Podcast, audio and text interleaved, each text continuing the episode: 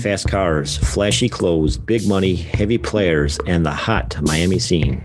These were the main ingredients that made Miami Vice one of the most innovative shows of the 1980s. Journey with Tim and Mark as we take a peek into the drama series with an MTV feel on the Vice of Miami podcast.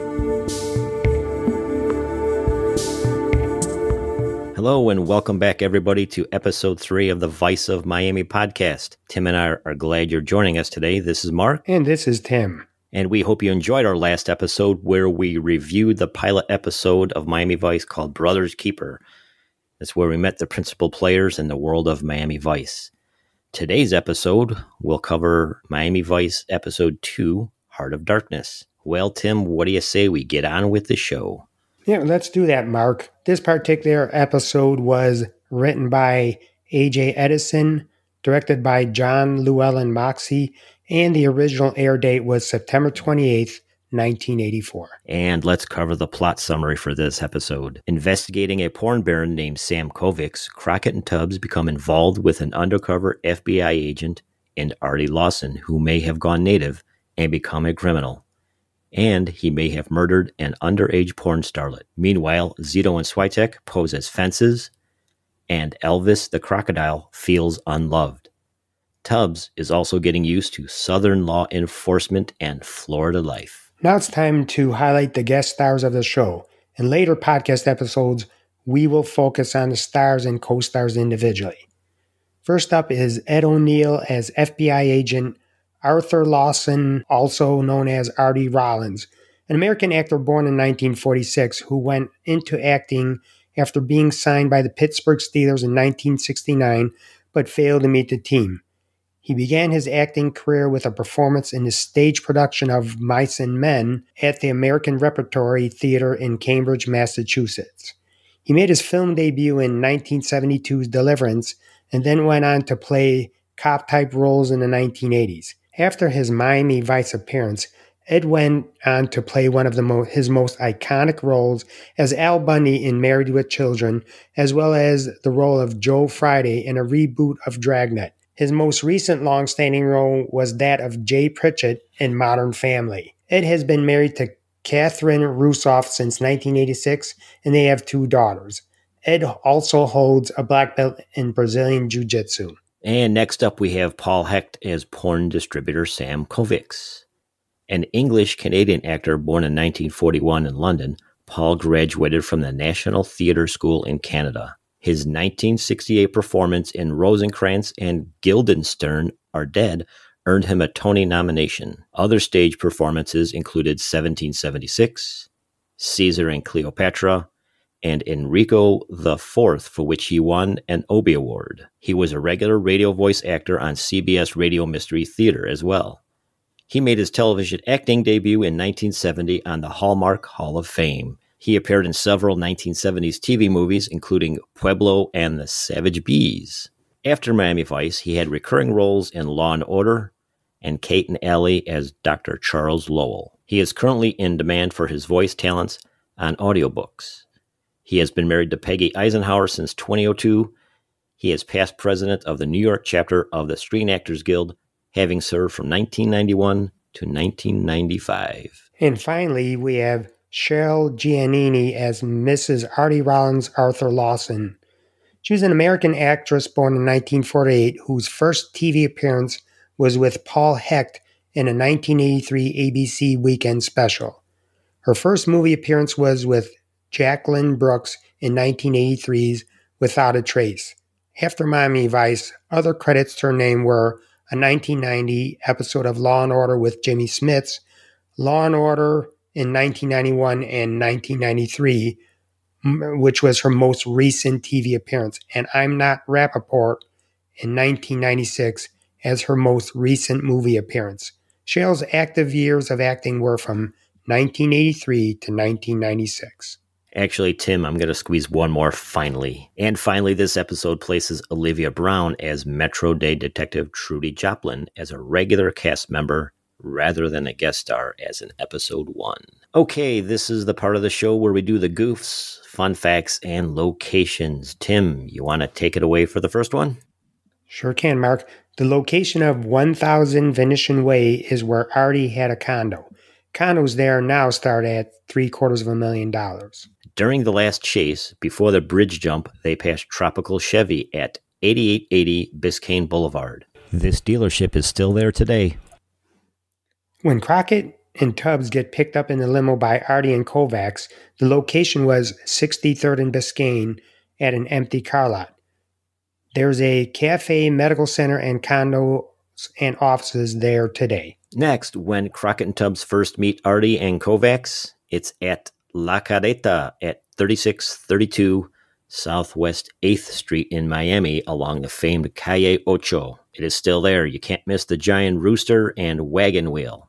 Stop in for an empanada and a cafecito, okay? When the limo jumps the bridge, 2 hubcaps fall off. They mysteriously reappear at the dock. St. Vita's Dance is docked at what's now Bayside Marketplace. It's a dining and shopping area right next to the marina. This episode marks the first appearance of Julio Oscar Mechoso as Lester Costco, a Metro-Dade electronics expert who helps the team with their surveillance tech. Costco would go on to appear in 5 further Season 1 episodes before the character was phased out in favor of having Dwight the Gonzito handle all of the unit's surveillance. Okay, Tim, just to run down some of the music highlighted in this episode, we have She's a Beauty from the Tubes, Missing You from John Waite, Going Under from Devo, and Masquerade by George Benson. I've only heard of the first 2, She's a Beauty and Missing You. The others I really haven't heard of, but I do remember them in this episode. Yeah, exactly. And when we get in towards the end of our discussion here, that Masquerade song, you know, I remember hearing and listening closely to the lyrics, and it really kind of fit with the theme of this show as far as going down under dark in the undercover world. And as Crockett said in episode 1, sometimes I remember who I am. It's still kind of playing. We're kind of building on that type of thing, that this undercover work of the Miami Vice world can wreak havoc on one's personal and real identity. Okay, now on to the trivia. And as you remember last episode, the answer to last show's trivia question, when Crockett goes to the diner to tell Rivera's wife he's dead, there's some beer on the menu. What beers are offered and what prices are they? Here we go. The answer. It's Stroh's, Coors, Busch, Budweiser, Schlitz, Miller Lite, and Old Milwaukee, all for $1, and Michelob and Michelob Light for $1.10. And let's go for this week's trivia question. What albums of Crockett's does Elvis chew up? You remember towards the end, Elvis was a little bit feeling unloved, unwanted, and he made a ransack mess of the dock. And then later on, he made a ransack mess of the boat. What albums did he chew up? You can post your answers on this episode's Facebook post, or you can email us at viceofmiamishow@gmail.com. We will air some of the answers. This is for fun, no prizes. Okay, Mark, let's talk about the ratings, and this is where we can give our thumbs up or thumbs down for this particular episode. I give it a strong thumbs up because there was a lot going on in here as far as the trying to decide what side of the fence that Artie Rollins, a.k.a. Artie Lawson, stood on. A little bit of comedic relief with the Zito and Swiatek fencing operation, right, which both of these were intertwined. Yeah, I agree with you 100% on this one, Tim. I give it a thumbs up. Coming off of the long first episode of meeting everybody, this is where they kind of get into getting down to work, especially with Tubbs on board now. So I give it a strong thumbs up. Ratinggraph.com gives it a 8.2. And IMDb gives this an 8.2 as well. Rotten Tomatoes, it pretty much just covers the whole season. That was an 8.2 as well, just like we noted last episode. And getting on with the discussion for this episode of Heart of Darkness. Tim, we have Crockett and Tubbs. They're posing as New Jersey porn theater owners and they pretty much want a steady supply of product. They're meeting with some guy called Jimmy, I think, to meet with Kovacs, who essentially everybody has to go through Artie first. Jimmy was really the kind of like the middleman, or really a facilitator.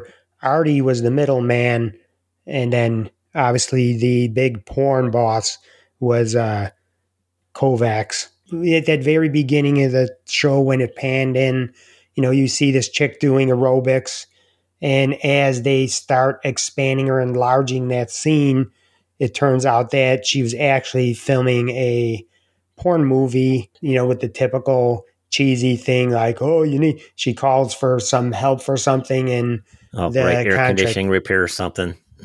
What's that? Air conditioning repair, I think it was. Was it? How much more corny can you get? Yeah, exactly. How much corny can you get with that? You know, but it was the typical scene. And then as they panned out and enlarged it even more, now you see Crockett and Tubbs there on the set. Originally, when I first saw it, I wasn't sure if whether or not this was something real for them or it was undercover, but it quickly... you find out that they were undercover with their alter egos, probably Sonny Burnett, even though they didn't say it. You know, it was Sonny and Richard, I believe is how they introduced themselves. Right, right. And then everybody, I'm jumping ahead there. They kind of, Crockett and Tubbs kind of get the ball rolling with Jimmy here on getting to meet Kovacs and then finding out they had to go through Artie. Once that starts unfolding, pretty much the whole scene here gets busted. The hammer comes down on them, so to speak, I guess you could say. Everyone gets busted. And then fast forwarding a little bit, pretty much everybody gets bailed out. Right. And as we later learn from Lieutenant Rodriguez, this fake bust was set up just for them to establish credibility with Jimmy, and not only that, later on, Artie and Sam Kovacs. Exactly. And what I kind of drew out of this, at least this first few scenes here, is that Artie seems to be the big man rather than Kovacs. At least that's what Focus kind of pointed on. Right, because that's what Jimmy kept on saying. Everybody's got to go through Artie. Everybody's got to go through Artie. And then as, you know, after they cued that opening credits after the bust, you know, they came back, and now you find Crockett and Tubbs in a car with Jimmy after, I believe, Artie was the one that bailed them out. They want to go see Sam Kovacs, but as Jimmy kept on stressing, Artie is the go-between, so you got to go through him. All the while, Artie was actually driving the car. We didn't know that. You know, the face was never shown. He didn't really talk a lot. It ended up actually being Artie. Why is it up in Jersey our people are telling us the man to see is Sam Kovac for porno down here? But after a week of trying to set it up, all we hear is Artie. Artie wants this. Artie says that. Well, it's very simple. If you want to do business with Sam, you got to go through Artie first. Now, what is Artie? Is he Sam's new partner or something? Yeah, well, yeah. Something like that. Who was driving the car? Right. Remember, if he did all that evasive moves because they felt that somebody was tailing him. Right. The feds were doing their usual classic stand-up job of hiding and following somebody. Artie was on to them, did his evasive moves, did a couple spin-outs, lost the feds, and then dropped off Crockett and Tubbs and said, we'll have to meet later. It's kind of too hot of an area now with the feds following them. So he pretty much just drops him off. Jimmy says, you just met Artie. He was the one that was driving. Yep, he was the one that was driving. I mean, as you develop, you knew that it was Ed O'Neill's voice in there, but until his character actually unfolded and you saw him actually, if we'll call it, up close and personal. Once I played this back, all I can hear in my head is, oh, geez, Peg, the feds are following me. Yep, I'm sorry. He's Al Bundy to me. I know him more for Al Bundy, so I picture him selling shoes. Right, and really this was, he was, even though he was in Deliverance, he was, to the TV world, he was a relatively unknown, and this was probably one of those breakout roles for him, you know, to be one of the main guest stars in what became a successful run of a show. Right, right. And, you know, in this episode, he plays a hard ass, you know, take no BS, especially later on, you know, when we get to it in a few minutes here, you know, he starts beating down on one of the guys that kind of screwed up a little bit, but he established himself as a hard ass here rather than the Al Bundy that we would know. Right. That he's kind of like that bumbling character on Married with Children. Moving forward, we find, we're at Miami Vice office, OCB, doing the usual paperwork type of stuff. And then this is where a couple of feds come in. They go into Miami Vice and pretty much they say to Crockett and Tubbs that they are also on the Kovacs. And they ask about Artie. And then I remember that Tubbs denied anything about this Artie Rollins, or saying, you know, we don't know who that is. Right. I think when he did that, he, you know, I think he was already keen on to these guys being the feds. Maybe Crockett and Tubbs wanted to get this bust themselves. So he was kind of cutting them off at the pass, so to speak. Right. What do you think about that? And the Bureau, the FBI, the feds, they wanted to continue to build their case, but they wanted to work with the OCB. And then basically Crockett tells them, and this is just paraphrasing it, you show us yours, we'll show you ours. You know, he wasn't going to have anything to play with that. And like you said, both him and Tubbs, they want to make the bust themselves. They don't want to deal with the feds. And a lot of times when you have a show that focuses on local law enforcement, they're always, it just seems like from series to series and cop shows, nobody really wants to work with the feds. Right, exactly. Especially something as tight as Miami Vice, you know, in the OCB, you know, they're the ones pretty much hammering all the work out here, you know, in all they do. What benefit do they see working the feds? Who knows? If you're a policeman, if you're in Vice, if you're a fed and you listen to us, drop us a line. Tell us how you think about that. And then further in this scene, moving along, they find out, you know, she was a runaway. Rodriguez comes in to say that she was sprung, but she was found dead in a pool. Obviously, they're thinking, you know, worst case scenario, this is another 14, 15, 16-year-old off the bus from Kansas or whatever I think she was. And yes, that's correct. Now she's dead. So this really kind of amps up the game. They want to go after Kovacs now. They don't want to putz around. This kid's already dead. There'll probably be more. So let's get him now. Right. And then, you know, once they find out, then the scene quickly shifts to Crockett and Tubbs going out to the murder scene, and that's where they start theorizing that she was killed by Kovacs just to shut her down. There was like a party of drugs that was found at the scene. And as you said, she was a 16-year-old runaway from Kansas. Didn't they bring the parents? Yeah, they brought the parents in to see what information they could get from her. And I guess she wanted to be a model or something like that. So she came out to Miami and then ended up floating in a pool. Exactly. And there was at one point that Crockett had asked Chudy to look into this Artie Rollins to find out a little bit more. And as it developed in the storyline, then Chudy tells Crockett that she came a blank on Rollins and any of the records she accessed until she was able to get into government records and finds out that Rollins is actually a fed with whose real name that we learn is Arthur Lawson. They didn't think maybe he would have been part of this murder until later, you know, as far as thoughts running through their head. Once they find out, they were kind of, I would have to assume in their mind that, all right, we got to play ourselves cool around this guy, kind of play the part as well. They go to the La Careta. They have dinner and they finally meet Kovacs with Artie. And this is where kind of things turn, I don't know, I don't want to say south or turn bad, but this is where Artie, who is a fed, got to prove to Crockett and Tubbs that he could kick butt and take names. So when, you know, within the process of the dinner, let's go outside, let's discuss business. This guy comes up with a briefcase full of cash. Obviously, he did something wrong to Artie or on Artie's end, you know, didn't like it or whatever. And then Artie starts, you know, cracking him upside the head with his briefcase and really going to town on him. Oh! It's not my fault. I'm kicking the hell out of you either, right? Man, pull out! You're going to kill him. Don't you ever interfere with me again! All the while, Crockett and Tubbs knowing who Artie is, okay, how far are they going to let him go? Couple cracks upside the head. It's good to just let him go and establish themselves as bad guys as well. Not until Artie really starts going to town on this guy, beating him when he's down. They pull him off.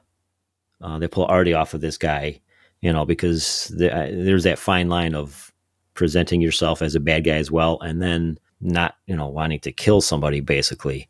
And a scene like this will come up later in a few other episodes as well, but we'll get to that when we get to there. But Crockett and Tubbs want to establish themselves to Artie as a bad guy as well, so they're going to let him pawn him a little bit, but then ultimately end up stopping him. And then, you know, what's the line that Artie says to him? I just remember in that scene when he's beating him and they pull him off, he went ballistic and said, "Don't you ever get, you know, right, get in between him and the business he was conducting," even though it wasn't said exactly like that. So exactly. And what I'm thinking, and as far as Artie, and then going back into episode one, along those keywords of lies, deception, deceit, you know, I'm probably betting 100% here that Crockett and Tubbs are thinking this is just another cop, you know, who's lying and deceiving fellow feds. Just another cop in the mix, lying and deceiving everybody. And if you remember, that was more Tubbs that was on that particular angle. And I'm going to call this like another subplot within the main plot of this story. Tubbs was trying to see him that, you know, he didn't trust Artie Rollins Lawson from the get-go, but Crockett was more defensive of him. And I think Tubbs was, you know, trying to tell Crockett, hey, you know what, you've been down in deep cover for too long. You're not actually seeing the forest from the trees here. We have to start looking at this a little bit more objectively. But all the while, Crockett always was a champion for Artie Rollins's cause, saying that, you know, no, there's got to be more here than he didn't really believe that he did the killing. The man is on the edge, and that makes it dangerous as hell. Maybe he had to go that far to make it happen. Well, maybe he decided he likes it out there. Look, what the hell are you defending this guy for, Sonny? What is this? You two? Hey, man, look, I'm just asking. Because I know how it is when you're living the role month in and month out. Because I've been where he is, in deep. All right, look. If we bring him in now, the entire Kovacs investigations goes down the tubes. Can you honestly tell me that Artie Lawson hasn't gone over to the other side? No. Well, then, damn it, find out. And if you remember also that at some point, because they were hitting a little bit of a dead end, Lou went to the feds to talk to them about Lawson, and all he got was a runaround. So he told them, hey, go see Switek because he's got a inside guy at the feds and see what he's going to give him. So then they went, and we'll come back to their fencing operation, but they go there to talk to him, and he doesn't want to give that deep throat in the feds up because that could be a big career break for him. But then basically Crockett just starts, golden ticket kind of. Right, that golden ticket to, you know, bigger and better things. And Crockett basically blackballs him about a car that he wrecked that he's going to leak it and let everybody know about it. And that's when Switek gave him the contact information. And I believe the guy's name was, he's a Fed by the name of Claiborne. And he told Crockett and Tubbs about Lawson that he was really a company man. He was undercover for about 8 months. He says he's a good man, but 6 weeks, you know, ago, he disappeared. He cut off contact with him. No reports. He moved out. And then, you know, Crockett and Tubbs found him really by accident when they, you know, did that meet with, when Artie was driving him around, you know, it's kind of like by accident. That's what the Fed said. Claiborne said that the FBI really believed that Lawson may have gone over to the other side. I believe it was in the scene still in OCB when they found out that girl died. Crockett mentioned something along the lines of, you know, how long he knows how he's living the role month by month. He's been where he is in deep.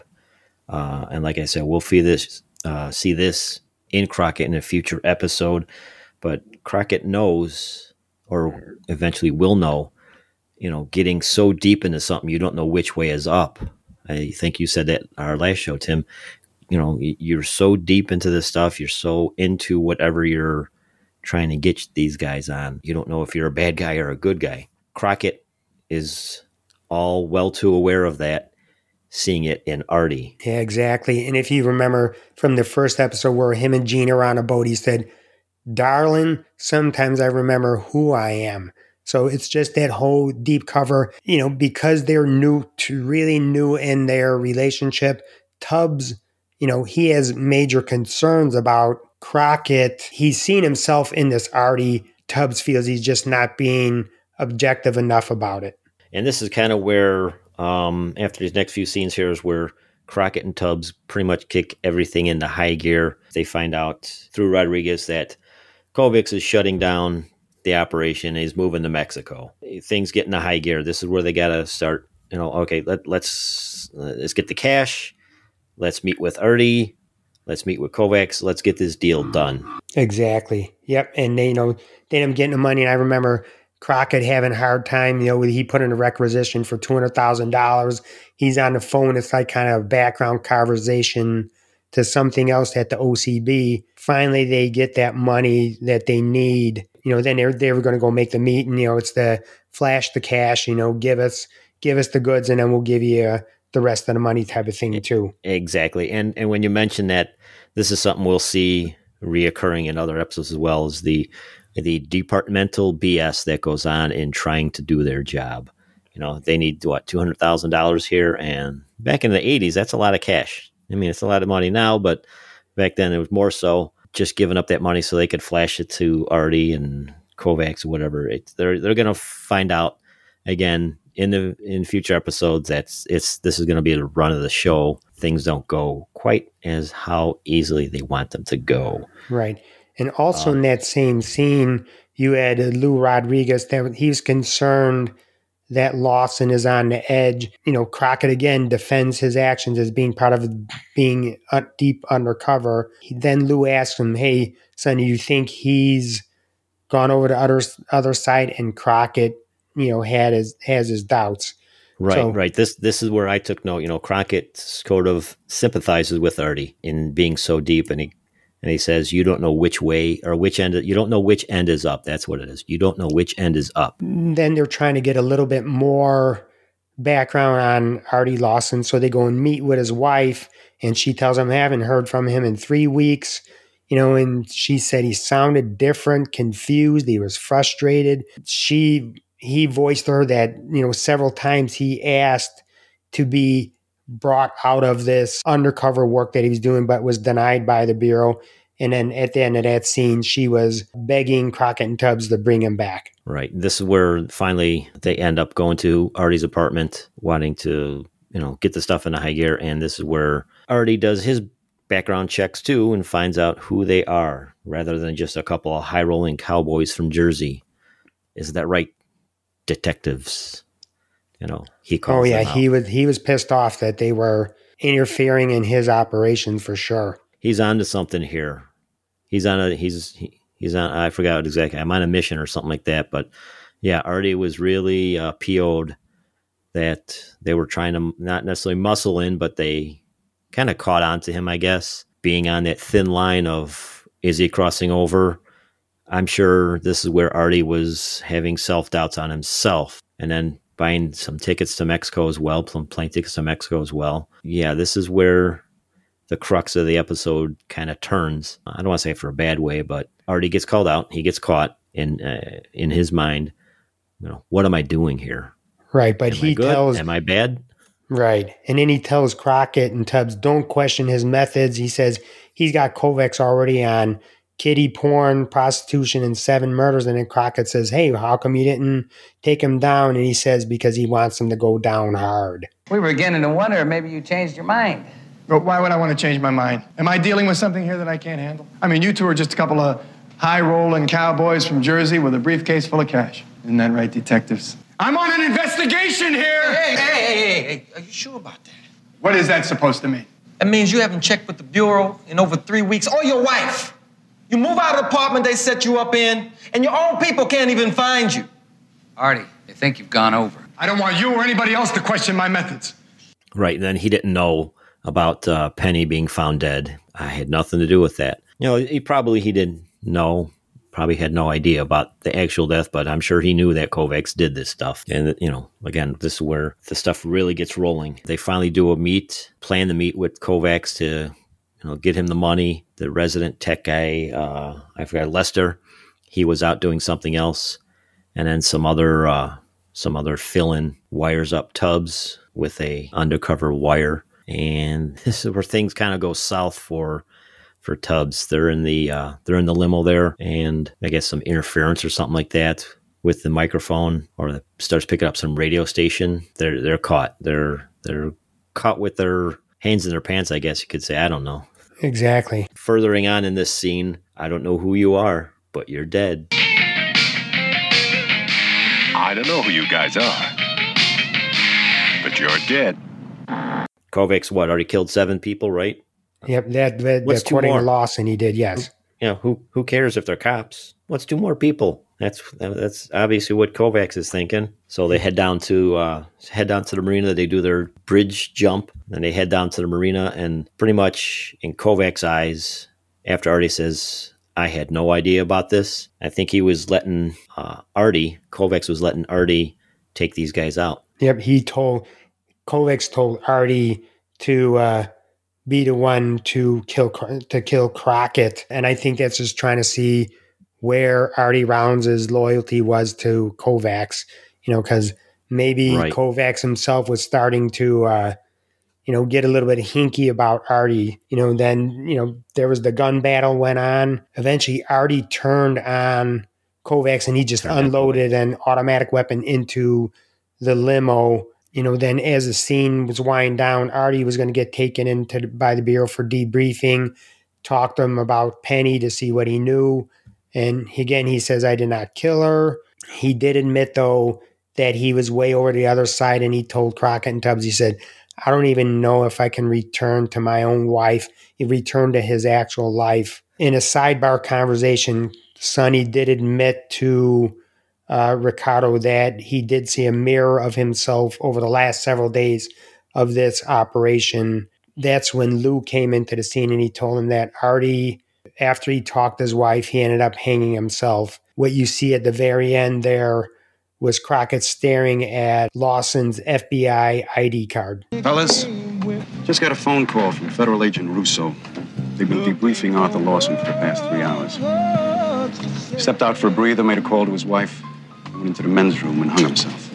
It's the second major plot that we had in here was Zito and Swiatek being volunteered by Lou to run basically a fencing operation, and we see how they're setting it up in there, and that's where the tech guy was in there with them. Right, that's where we meet Lester for a few episodes.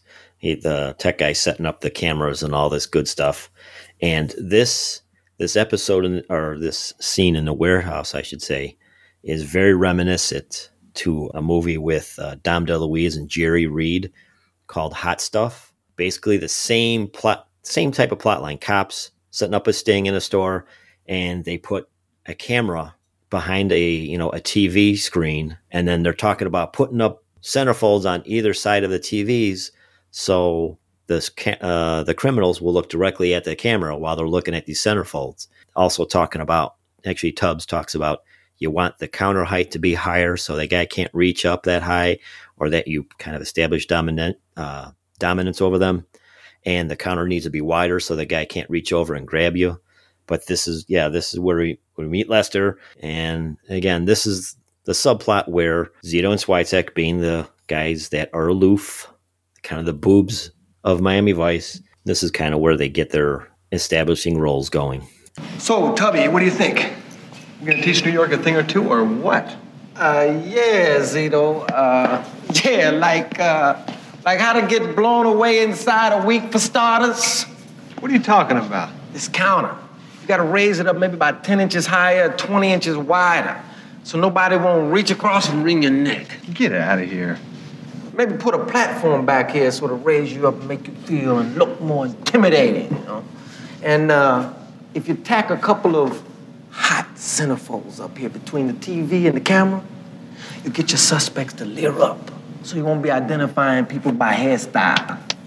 Right. And again, they're in the early going of this series, they were looked to be those boobs. But as the time goes on, they develop in their own right as the solid cops that they really are. Okay. To sum up, Tim and I think this is a pretty good episode. Coming off of the first episode, the pilot episode, we see that Crockett and Tubbs are pretty good working partners. their first real case, so to speak. And then we also see Swiatek and Zito, although good detectives themselves, are still going to be the bumbling boobs of the OCB. We want to try out something in the shows a little bit non-sequitur-esque. In the world of Miami Vice and the world around us today, we see many hurdles and challenges. So Mark and I want to end with a simple quote, phrase, words of encouragement to hopefully spread a family and friendly atmosphere here on our show and our social media, and to most importantly, you, our listeners. Because without you, our friends, we'd just be talking ourselves. And we say friends because that's what we consider all of you listening. You are our friends, whether we have met or not, and whether we have interacted on social media or not. To that end, here are my simple words of inspiration for this episode. In this often chaotic world in which we live, try to do the best you can with what you have in each moment to make this world a better place to live, not only for yourself, but others in kind. And with that, Tim, I guess we could bring this episode of Vice of Miami podcast to a close. What do you say? Yep, I agree with you, Mark. This was an excellent episode, had a lot going on in it, and Crockett and Tubbs didn't know which way they were going, coming or going. Exactly. You know, and both Mark and I would like appreciate each and every one of you listening, and especially Kenny from MASH 477 Podcast for helping us and guiding us on how to get this podcast started. Yep, I really enjoyed the Zoom meeting that we had with him, where he was able to lay it out. He was very cordial, and he pointed us in the right direction. And as we go along, we'll become more finely tuned engine. And because he helped us out, we like to promote his podcast for him. You can check out his and Simon's podcast at MASH 4077th Podcast and all of your podcast platforms. We hope you enjoy what we have to offer. Please spread the word about us, and we will see you next time for Vice of Miami show number 4, where we discuss Miami Vice episode 3, Cool Runnin'. You can find us on Instagram and Facebook at Vice of Miami Podcast, or email us at viceofmiamishow@gmail.com. Please rate us and comment on the episodes and spread the word about the show. On YouTube, press the like button and subscribe bell. Attention, attention. Are you a fan of MASH, one of the most groundbreaking television series in history? Then take a listen to the MASH 4077 podcast, where hosts discuss their thoughts episode by episode. They will also share with you some little-known behind-the-scenes information, trivia, and so much more. So come and find them on iTunes by searching MASH 4077 podcast, or online at www.mash4077podcast.com.